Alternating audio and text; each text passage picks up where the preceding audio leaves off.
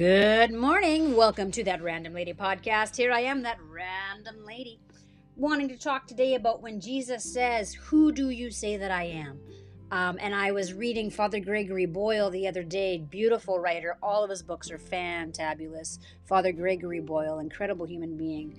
Um, anyway, he was saying maybe the question should be, How do you say that I am? How does this Jesus live his life. And when you look, when you read the gospel and you read the scriptures, Jesus isn't separating people into who's in and who's out. Jesus is living out of grace and love and mercy, going to the poor, going to the people that the the church community or whatever has has thrown away and and in loving grace and and and beauty and he um, erases these lines that we put in between ourselves and becomes a point of of love.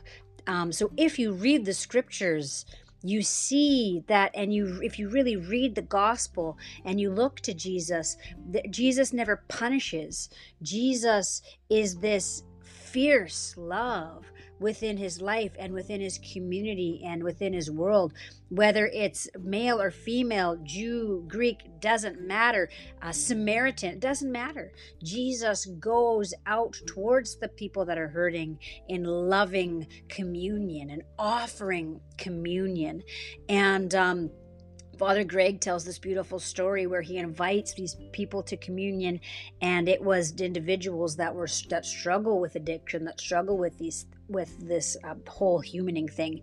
And this lady comes up in tears and says to Father Greg, Thank you for inviting me.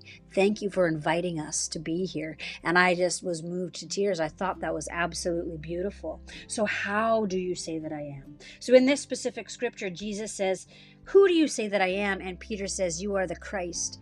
And I think that that and jesus is like yep sure am but just don't tell anyone hey oh which is interesting. Um, maybe the world wasn't ready to to hear this or to know this and unless your heart is ready to know and and hear this inclusive love um, of what of what christ is and who christ is and how christ is where we all live and move and have our being whether we recognize this this love around us or not and then Jesus prompt, and then right after that, you know, remember that time where Jesus calls Peter Satan? Good times, which means the accuser. Uh, when you're breaking it down, what that word actually means is the accuser, the finger pointer, the blamer. Anyway, Jesus talks about how he's going to suffer, and Peter says, "No, we that will never happen to you. We can't let that happen." And Jesus' response isn't, "Oh, thank you so much." Jesus' response is, Get behind me, Satan. And what makes me, which means the accuser, not like the, the you know, picket, the, the pitchfork and the, you know, not that in that sense, but saying, in a sense, I think Jesus is saying, listen, suffering is a part of being human. Here I am with you. Suffering is a part of this unfolding um, within our lives. And Jesus and God suffers with us, not causing suffering, not um, some sort of puppeteer God, but a Jesus or, and a God that walks with us and suffers with us and rejoices with us and holds us through all things. That is the God that we have, this God of grace and mercy and love and beauty who knows that suffering is a part of life and so is joy and so is beauty. And in this suffering, we can look to Jesus of how to enter our suffering, which is filled with mercy, with love, compassion.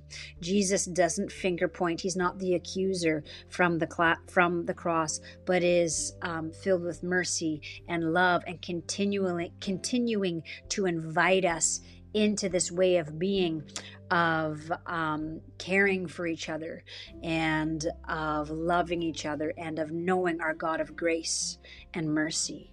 So, who do you say that I am? How do you say that I am?